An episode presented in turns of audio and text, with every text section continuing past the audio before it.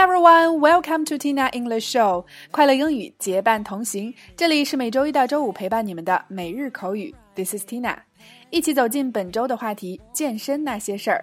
今天带给大家的短语是 work on your fitness。work on your fitness，健身锻炼。OK，首先一起通过两组情景表达来了解 work on your fitness 的用法。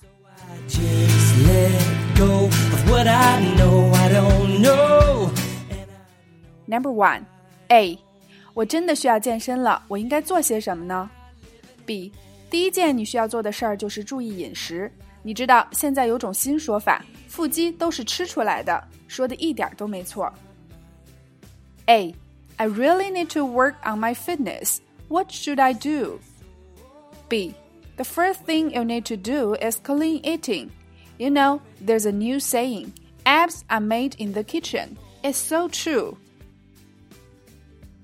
A. I really need to work on my fitness. What should I do? B. The first thing you need to do is clean eating.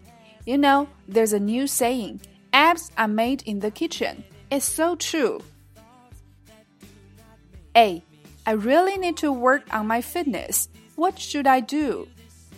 B. The first thing you need to do is clean eating. You know, there's a new saying abs are made in the kitchen. It's so true. Number two, A. 我来北京后胖了好多，真的很难瘦下去了。B. 我认为你应该开始健身，并且注意饮食了。A.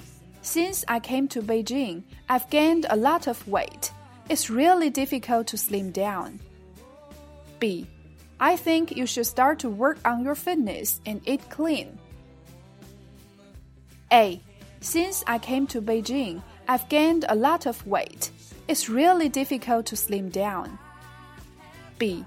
I think you should start to work on your fitness and eat clean. A. Since I came to Beijing, I've gained a lot of weight. It's really difficult to slim down. B.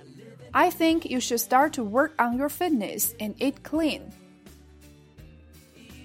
在以上的两组情景表达中，首先第一个 fitness 是名词，表示健康。那么 work on your fitness 字面意思就是在健康这件事儿上工作，也就是指健身和锻炼了。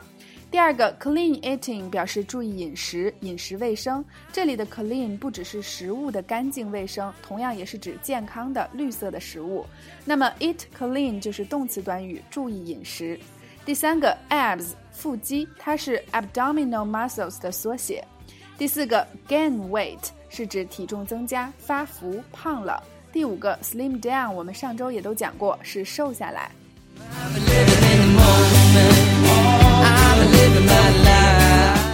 好了，以上就是今天的全部内容。工作和学生一族每天面对课本、电脑和手机的时间都越来越长，为了健康和美丽，是时候戒掉拖延症，一起健身吧。跑步也好，游泳也罢。Just working on your fitness。那么今天的互动环节就欢迎各位辣椒在下方留言告诉 Tina，你有没有健身拖延症呢？OK，每天三分钟口语大不同。订阅我们的节目，每周一个最接地气的话题，每天一个地道实用的短语以及两组情景表达。我们愿帮助你戒掉懒惰、借口和拖延症，做你最贴身的口语学习管家。